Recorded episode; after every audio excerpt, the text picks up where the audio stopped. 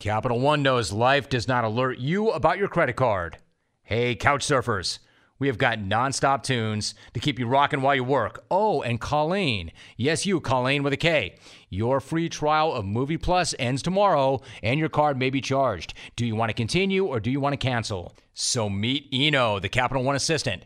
Eno looks out for surprise charges like when free trials expire and helps if you need to fix them. Eno, another way Capital One is watching out for your money when you're not. Capital One, what's in your wallet? Limitations do apply. You mentioned Married with Children. I'll never forget. Here I was, this kid who just squeaked by an audition and got this role, and I played Frank, her boyfriend. And I remember I was so nervous when we started taping, and I was like, I'm shaking. I got Christina Applegate on the back of the bike. I'm trying to keep it steady, and the lights are off, and the lights go on. Luckily, the guy who opened the door, one of the actors, messed up his line, and they had to reset it. And I'm like, okay, I don't know, someone was maybe looking out for me. Yo, what's up? What's cracking? Welcome to the Jim Rome Podcast, episode 131. Thank you so much for dialing it up and carving out the time. I guarantee it, it's going to be worth the effort. Today, my guest is actor, producer, and friend David Boreanaz. Now, you know David from Buffy the Vampire Slayer, Angel, and Bones. Right now, he is starring in and EPing the CBS Smash SEAL Team, which I cannot recommend enough. It is a great show. He's also a big time Philly sports honk who has takes for days on the Flyers, Sixers, Eagles, and Phillies. We're going to talk about why he chose acting over sports and all the great work he's doing with our service people. Plus, what it was like to audition against Bradley Cooper back in the day. So keep it locked. Episode 131 with David Boreanaz starts right now.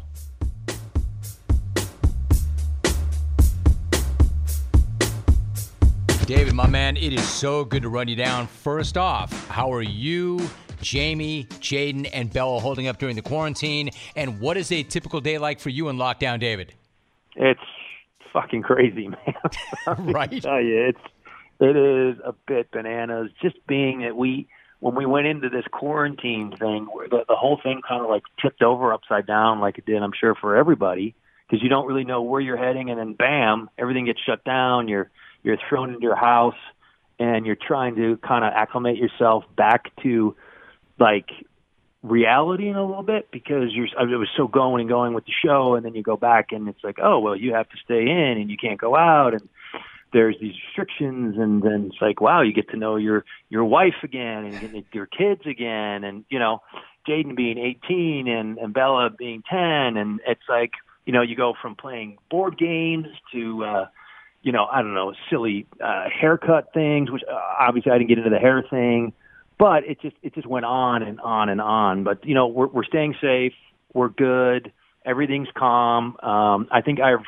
watched every uh, television sports rerun that I could possibly see.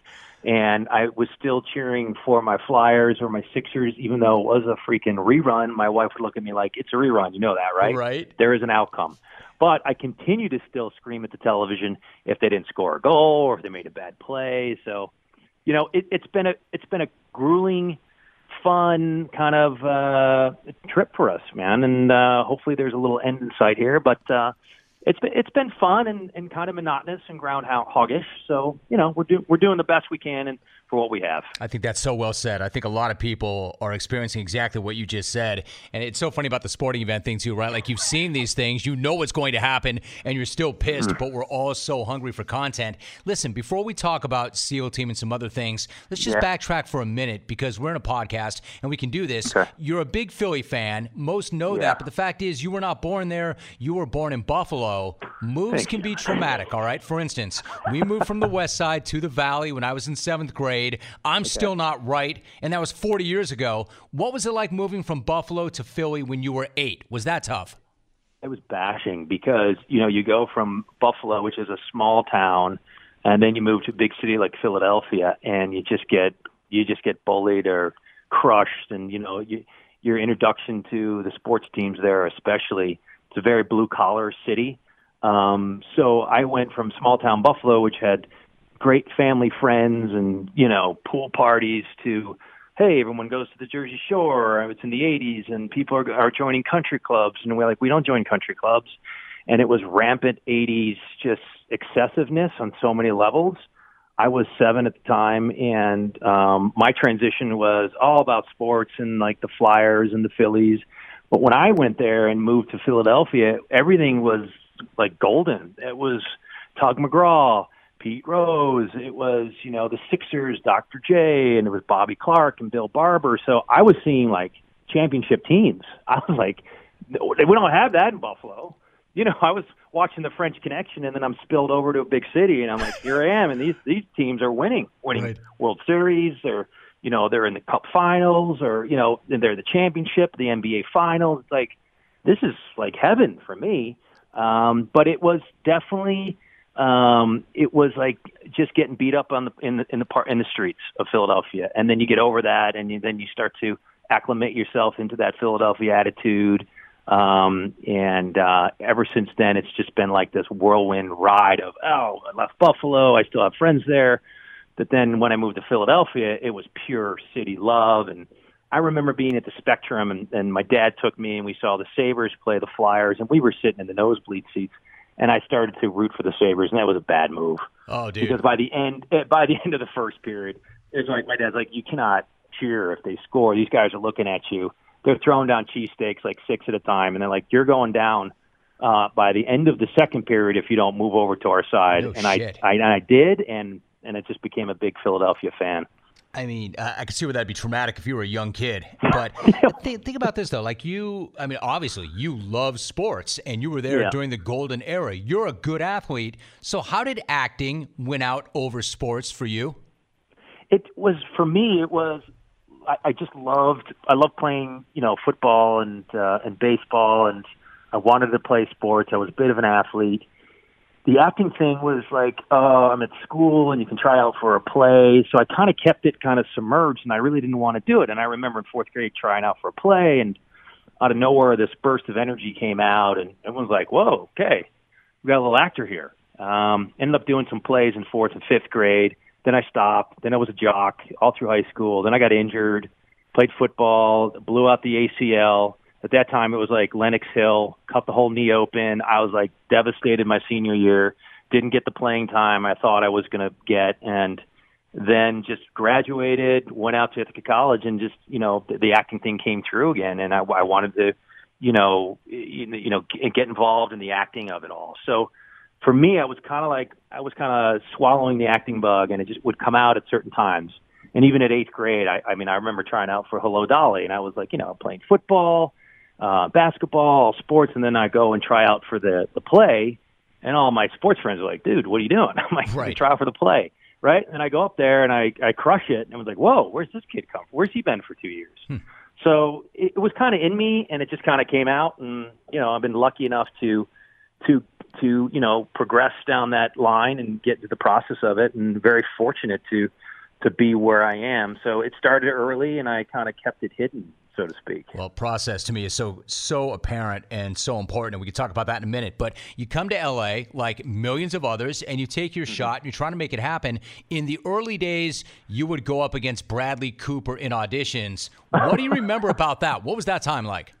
It was all like you know, yeah, I, I remember going up against Bradley for a film role or something, and it was it was me, him, and a couple other guys that were other well-known actors. I can't remember who they were, but me, I mean, Bradley was from Philly. He's a, he's a good guy, and it was a comedy, and I ended up, you know, doing really well in the audition.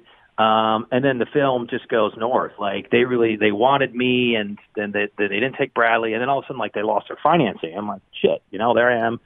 And you know, you you bump into people along the way early on. Whether you're like for me, it was like auditioning for commercials. I was the guy who did all the beer commercials right? I was the guy who worked with all these young directors like young David Fincher, um, or people that were like doing these commercials while they were, you know, exploring their film uh, uh, aspirations. And I was the beer guy, or I was like the Pepsi guy. I did a Zima commercial. But you run into these guys, these young actors along the way, and then down the road, you're like, oh shit, he shot off. You know, his film career went crazy. I stayed in television which is fine with me. I mean, it's just it's just kind of one of those things when he's a great guy, um, and um, you know everyone has their different paths and how they get to certain places. Um, but you know the early days were they were rough, and you know my first three years in in California was more or less about going out at night, you know, living with a bunch of guys. We'd rent a house and we had a house and uh you know, it was like Monday through Friday we were going out and then I would try to find auditions. I mean, I couldn't even chew gum and walk at the same time. I was a complete mess. I had no technique whatsoever. None whatsoever. Then I got into the process of it, took the really great classes and got into the improvisational aspect of it and honed in on it and you know, I got some lucky breaks and I, I fell into it with Married with Children and uh, things like that, which kind of, you know, shot me up a little bit. Um, but then, you know, you go cold for a while, you don't get anything, and you just got to keep putting the work in, and um, that's that's what I did. Yeah, David, there's so much in that answer that's so interesting to me. You mentioned Married with Children. I'll never forget, you know, like when Fox became an over-air network, and that show was the biggest thing in the world. I mean, the biggest thing in the world. Yeah. What do you remember about that, and what did that do for you and your career? I remember how kind everybody was. Um, that that that cast: um, Ed O'Neill, Christina Applegate, um, the whole bunch of people welcomed me, and here I was, this kid who just squeaked by an audition and got this role, and I played Frank, her boyfriend. And I arrive on this big Harley Davidson outside of the the front door, and I remember I was so nervous when we started taping the first time we taped it because we had rehearsed all week and I was like, shit, I'm fucking shaking. I got Christina Applegate on the back of the bike. I'm trying to keep it steady, and the lights are off, and then lights go on. Luckily, the guy who opened the door, one of the actors, messed up his line, and they had to reset it. And I'm like, okay. I don't know. Someone was maybe looking out for me. Then we did it the second time. They restarted it, live audience, and you know I got my line out. It worked, but I really remember the cast and how supportive they were of me, how how kind they were. Um, you know, I see Ed O'Neill around a lot, and um, you know, we talk about those days, and you know, I remember how great he was to me, and uh, we have a few laughs, you know, or if I bump into Christine Applegate, we have a few laughs, and you know, listen, it was a it was a it was an exciting period of my life because I was able to kind of get in, do something, and then like, oh, well, this has got to continue, right? Like they they thought about making my character a series regular, and then boom, before you know it, I was out.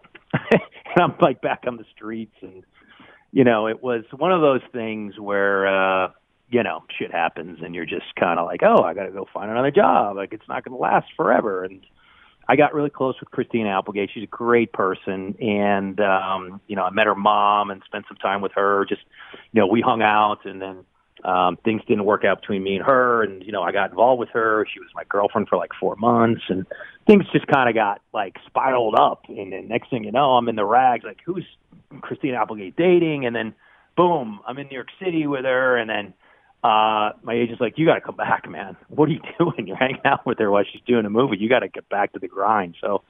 But uh, those days were fantastic. I love that show. I love the people that were on it, and um, you know, I reminisce with them when I bump into them all the time. All really interesting people, all great guys. I can remember. It's funny you say that, David, I, because when I got my first TV show, it was we taped it at yeah. Hollywood and Vine. And I remember yeah. one night after the show, we went out to dinner, and I'm like, holy shit, there's Bud Bundy. You know, and David yeah. Faustino was like running the club, and the kid looks like he's 13, but could not have been more comfortable and acting right? like he belonged there. And it was just the era, man. It was the time. It was so interesting. You know, I, am going to skip ahead. Like, we could talk Buffy, we could talk Bones, we could talk about mm-hmm. Angel, mm-hmm. all great things. But SEAL Team right now, to me, is such an mm-hmm. amazing show. For those who are not familiar with SEAL Team, you play Jason Hayes. Who is mm-hmm. Jason Hayes, and what's his deal? I mean, he's he's a leader of a, a tier one operating group, which is the elite force, pretty much in special operations. So he runs a, a tier one operation with a bunch of guys that are basically all of his brothers. I was not too familiar with what a SEAL actually did when I first got this, and I looked over at Jamie. She's like, "What are you talking about? SEALs are like the most badass people around." because um, I just come off playing, you know, Booth and Bones, and he was with the FBI, and you know, I thought he was pretty badass. Then I got to know the SEALs and what they actually did for a living. So we go out on these missions, and or we're deployed all over the place, and we examine their lives in a way whether they're struggling with PTSD or TBI. Jason Hayes is a very compartmentalized character who can go off the rails at any time. He keeps it together by continually to push. I call him like Tom Brady. He's the goat of the football of the NFL. The guy can run offense. He knows how to drive the ball down. He knows how to score. He knows how to take his team in, get the bad guys, and get home. Does his job good. He's efficient. He's effective. But what's great about him, he's so destructive underneath because he's in so much pain.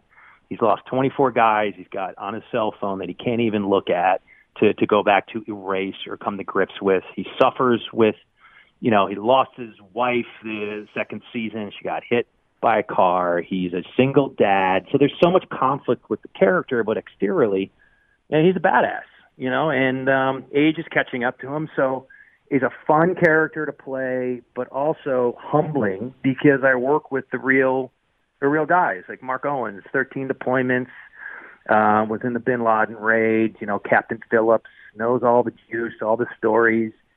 We have people that uh, are Delta Force guys, um, you know, who have been injured, who are just part of the show.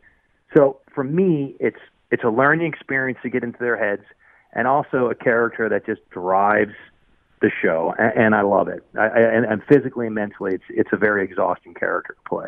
I was going to say, you know, what's really interesting to me about that is the fact that you said I really didn't know anything about seals, but when no. you get right down to it, have you? That said, have you ever been more in tune with a character in your career than you are Jason Hayes? No, I mean, I just think he's full on throttle. Like for me, it's I've always said yeah, when I was playing, uh, you know, Booth on Bones, I, I loved it. He was sarcastic. It was kind of like these two characters, and they were going back and forth, and the dynamic was funny and then hilarious. But this character is so finely finely tuned um, because I, I use a lot of metaphors for you know sports guys and athletes. To me, he's an athlete, and he just so happens to work on the number one tier operating group that takes out the the worst people in the world and keeps our country safe and gives them gives us freedom, um, so to speak. So um, I'm very much in tune with his work ethic. The process um, to me is like it's an exhilarating high to know that I'm approaching a season and what I have to do in my workouts and how I do them and how I physically get ready and then mentally prepare for it.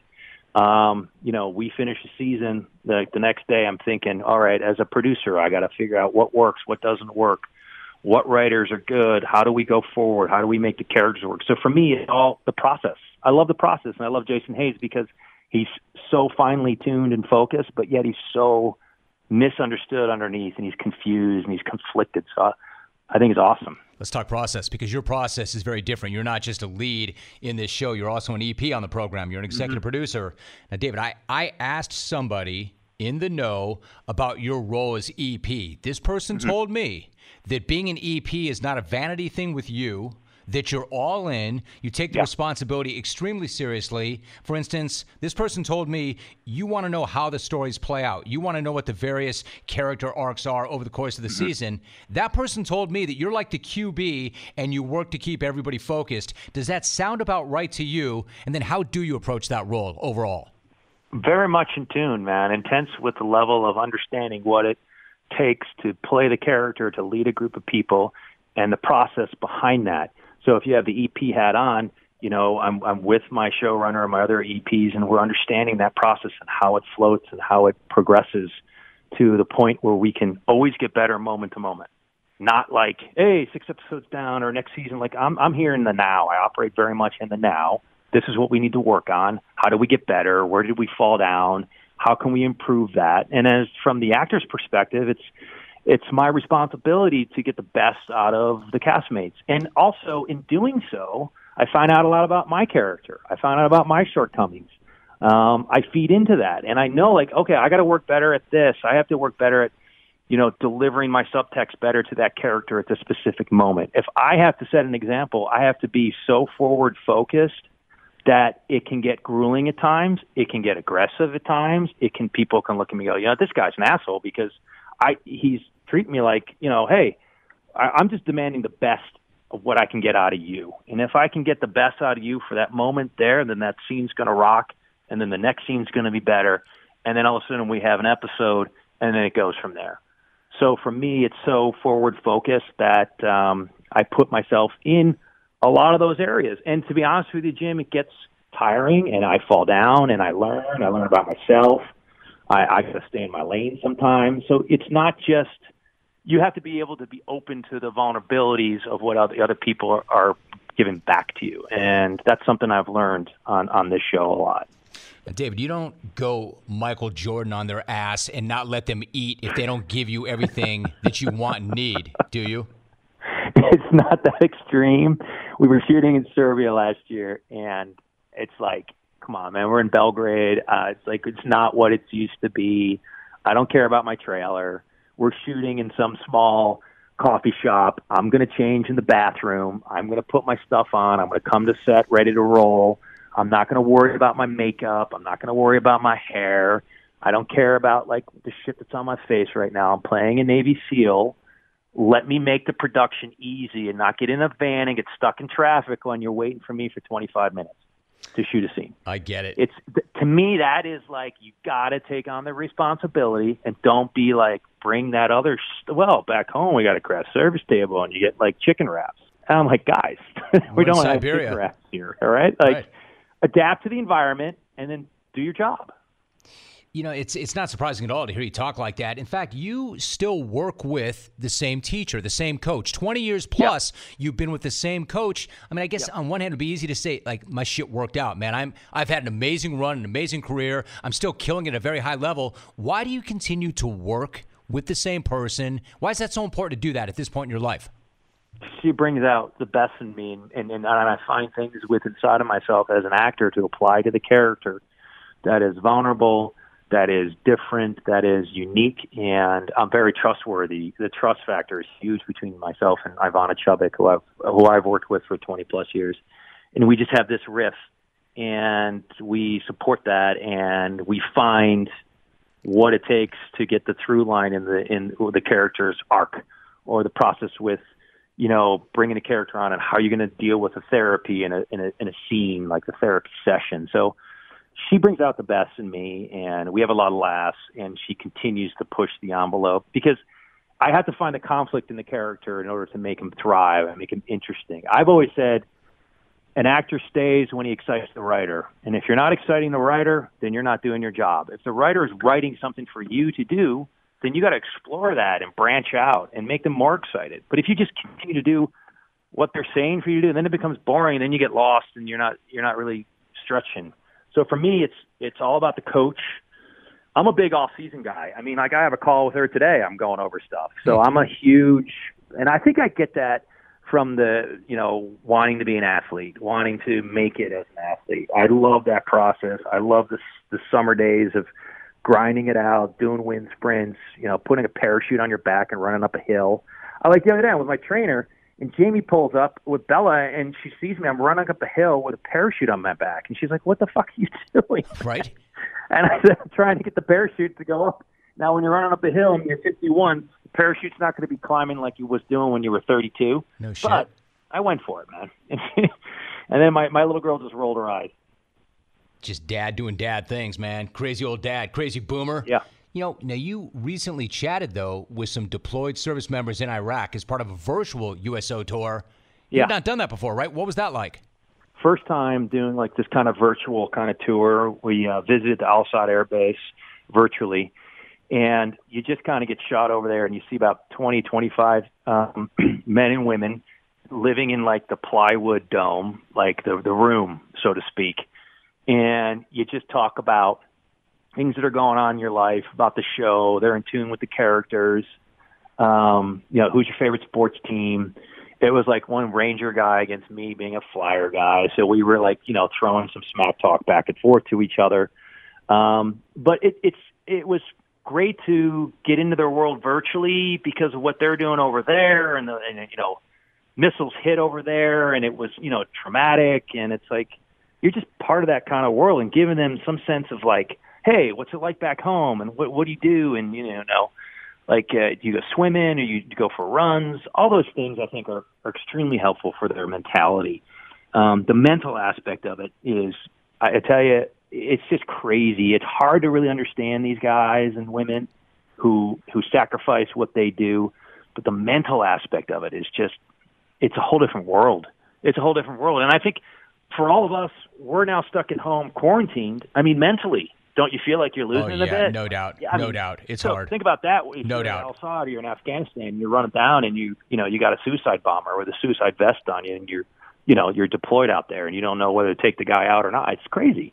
Right, and we're concerned that we can't go to a restaurant or we can't go to a bar, and this is right. what you're dealing with. And because you've got such profound respect for these people and the sacrifices they've made, and you work with so many of these tier one types, and you get to know them, were you at all concerned initially about what kind of reaction you would get from vets about the show? And what do they generally say about the show? You know, I wasn't. I, I you know, for me, I attack a project like I don't. I don't. I'm, I'm just. I'm doing my my thing here. I'm, I'm like I've got my process. I'm putting my work into it.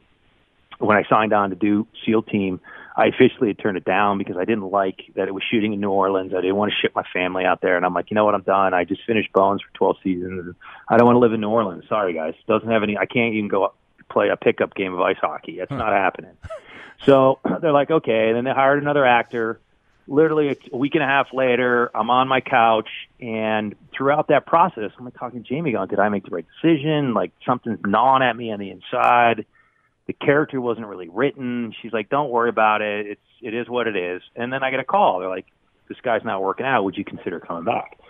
So I'm like, "Okay, this is coming back to me. It makes sense." Um, got on the phone with Mark Owen, who was one of the EPs and the real guy, and I was impressed by it. I'm calling you tomorrow at 7:15. Call me tomorrow the next day at 7:15. Convince me in a way that wasn't really needed of convincing, but just was like, I'm here for you. What do you need? Let's go kick ass. And I'm like, you know what? I'm in. I, I fast roped into New Orleans on a on a ship. I was thrown into all this gear I couldn't see. You know, I'm like walking around with a helmet on. It's windy as hell. I don't know anything about the gear. I just was holding on, man, and they guided me and it was through their guidance that I I got into it. And it was a point, it was like a breaking point where I'm like, you know what? I I, I did all the work. Um, I had to fast rope in 48 hours after it, get all the lines down. I'm pressing. I'm like gripping my stick a little bit, and I said, "Fuck it, man." I said at one point, I just banged open the goddamn door doing a scene. I had whatever I had, the equipment on it, and I just rolled with it, and it was just, just snapped into it, and it made sense. So for me, it was going in that direction. And in the back of your mind, you're going, I said, as long as I'm with these guys and they're telling me the stories, the real stories, and we're shooting it real, anamorphically, and we're not sugarcoating this, and we're not making it look like a network show, I'm in the right place. And so I didn't think like, how are they going to react? What's it going to be like? I was just, I just concerned about getting through the day, um, moment to moment, and in the now. That's how I look at it. Jeez. And by the way, it's like the best advice ever for everything and everybody. And it's irrefutable. If you're just in that moment and you're so present, you're not concerned about everything else because everything will take care of itself if you're doing what you're supposed to be doing. You mentioned the gear. What is the significance of the helmet that you wear on that show? So we uh so the gear is, is pretty laid down. I mean, these guys, the real guys, they're they're jacked up to 120 pounds of gear, you know, and that's just before they jump out of the plane um, in the middle of the night with you know parachuting into a, an area that is completely desolate and they have no idea where they're heading. Um, so the helmet uh, for me was I think it was the end of the first season. They're like, "Hey, we get you a new helmet, a little bit more lightweight helmet." And I was in the office with um, with Tyler Gray, who is a producer, a Delta Force guy, and then Justin, who handles the dog. Um, both great guys. And Justin's like the gear guy. He's like, well, we can get you this streamlined helmet. It'd be really cool. I said, ah, I don't know, man. And then there, you know, I was like, what about you know Mark's helmet? And they're like, yeah, I mean that would be cool. I was like, well, I got to ask the guy. I can't just take his helmet. I can't just use this guy's helmet. It was this is the helmet he was on those raids. Like that helmet, like was there a bit lot. Like every that's like that's intense. It's like I don't know, it's like a piece of history. So I called him up and I asked him. He's like, "Bro, that's great. I would love for you to wear the helmet. It's a little heavier, but what it does for me is it just represents like, okay, what am I feeling on the back of my neck? And it's we're shooting, we're shooting deployments, and it's long. That's to me is always remembering the sacrifice. The neck might hurt, or the head from the helmet. I'm cold to get it on, but it just reminds me of the sacrifice these guys had and what he went through. So I honor that. I honor him by wearing his helmet, and it reminds me of you know just keeps me humble and keeps my feet on the ground. Goosebumps, man. That's amazing. Listen, before I let you go, you mentioned there's no hockey team for you to skate with in New Orleans. Are you still playing? I do play. I mean, the frustrating part is I can't play now. I do. I do have my games. Um, it's another. I, I really attribute the the whole kind of SEAL team kind of movement to a great hockey team who's you're doing your job. Either you're playing defense or your forwards are rushing. It's kind of like if you don't do your job, then you're going to get killed. You're going to get screwed. So I do play the game. I love it. Um, I'm excited that hopefully the NHL will be back soon. Um, and yeah, I, I, I think it's a it's a great sport. I love putting the blades on and and cutting the ice. It's the one sport where I honestly, Jim, I just am not thinking about anything. It's when I go there, it's like I, I'm in white noise. I'm flying around the ice, and you're going to be so aware. And it reminds me a lot of Jason Hayes going through breaching doors and attacking certain situations. If if you mess up or you're thinking about other things, you're going to get killed. So, and I don't really want to get crushed on the board. So you're just so aware and hyper awareness while you're flying on the ice. So, I love it. I play when I can, and um, you know I think it's a great sport. All right, since you mentioned process, I've got to ask you this. You're a huge Sixers fan. How do yes. you feel about your squad, and do you still trust the process? I, it's been a little frustrating, so to speak. Um, you know, I I do I do. I'm going to say that I, I'm I'm almost 100 percent in the process. Yeah, I I can't look at basketball the same. I got to be honest with you. After I mean, look, I'm a huge Jordan fan, and um, you know, watching this whole documentary, I'm sure like everyone else did. He's a beast. He's the goat. He's the guy the Sixers um, have a lot of elements, but they've also made some really stupid moves. And you know, now with this time off, maybe they'll get a little bit healthier. And I think Ben Simmons is is is really good, and I think Embiid's just a dominant player. And I just think they need some more help around the outside. And the coach thing, I don't know. I'm a little shaky on that route right there people are right now. I can't deny that. Yeah. I'm a big Brett Brown guy, but people are shaky. So before I, I like him. I just don't know if I, I don't know if it's becoming like I don't know. Like I feel like it's just becoming like the same old thing, you know. And I think maybe you need something to shake it up. I don't know what that is. I, I really don't. And you could be right. Listen, you're a huge Eagles fan, so I got to know. And you're a big Carson Wentz guy. So what was yeah. your reaction when they took Jalen Hurts in the second round? I didn't quite know what the hell was going on. I mean, I think if you analyze it and you look at what they what uh, what they were doing, it's like okay, Wentz is a he's a risk taker right? He's going to play. He's going to put his heart on the on the line, and he's going to make moves. He's going to get hurt possibly. So they pick. They, they it's almost like a quarterback league for some reason. All right, let's pick up Jalen Hurts up, and I was kind of like, what? Don't we need that safety or that um, or maybe that linebacker? But I mean, they, they what they did in the draft, I thought was really fascinating. They picked up a lot of speed. Um, they picked up this Boise State wide receiver I love, this Hightower kid. I mean, they can fly. Um, so they have like, you know, Djax coming back. They have pretty much a track team on the outside with speed. They I do. love their tight ends. Yep. Um, and I think Sanders is going to have a breakout huge year. And you know, he's like he's working out, and you know, he's on social media saying he's going to be the MVP. Like, I love his confidence. So, um, I think it was a good pickup. I, I think, look, he goes down and hurts something. He's I hear he's a great team guy um, and he's not looking to shake things up. So I, I think it'll be an interesting fit, and you know, Godspeed on him, and I hope he does well. David, leave me with one thought about the Seals because I want to mention this. That the first, and you've got your crew there, guys that I know that you respect tremendously and that you work closely with. The first Navy SEAL that I ever met was a guy named Richard Machowicz, and he and I became very, very close friends. And the reason I met him was he had written a book, a motivational book, and I read it, and I knew he had a martial arts background. And I asked him if I could train with him, and he said, if you pass the test and it freaked me out immediately. I'm like, what test? You can drop me in the jungle somewhere? He's like, why don't you relax, man? I've got this dojo in Santa Monica. You come down, we have a talk, we have a test. And I said, What's the test? He's like, Look, we're not doing this like this. Do you want to do this or not? Come down, take the test.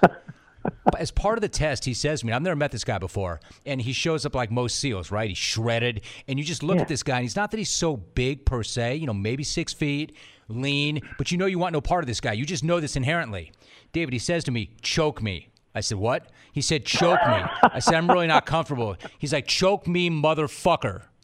So I wrap up on this guy, and he goes, and I'm not comfortable at all. He goes, harder, harder. And all of a sudden now, I'm like, I want to find the door, but now I'm in it and I'm choking this guy as hard as I can, and it's having no effect at all. It was like the most demoralizing thing ever.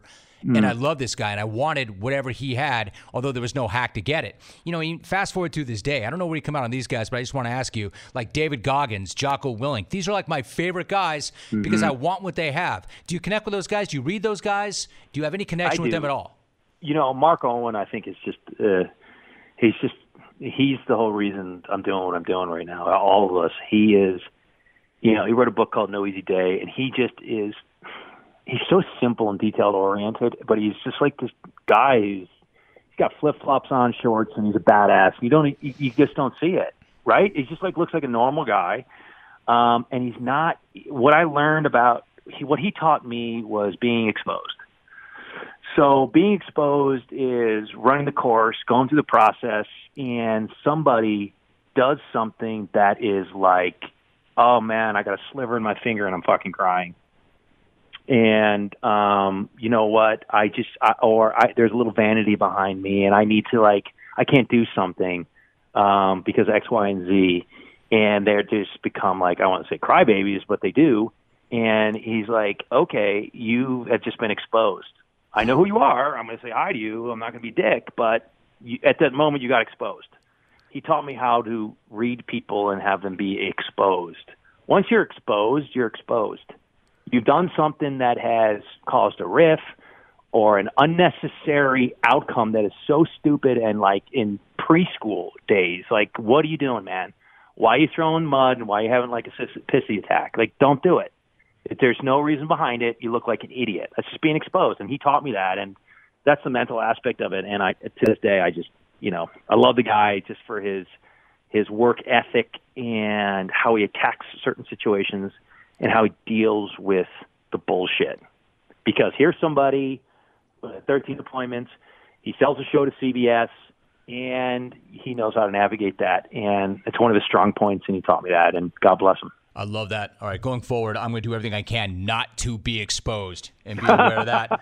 well, man, David, I have not Jim, run you're You're far down. from being exposed, man. You're the real deal, man. We've had some real great classic moments, my friend. We we haven't. I was just going to say the last classic moment we have. I've not seen you since you rescued me at a Hollywood party, pulled yeah. me out of the fire, took care of me, yeah. and I do appreciate that too. Listen, best best to Jamie. Let Jamie know that I said so, and Janet said so. We'll do. Hope everything's do you well, and dude. It's so great to get caught up with you. Great to hear from you, man, and we'll talk soon, man. Keep in touch.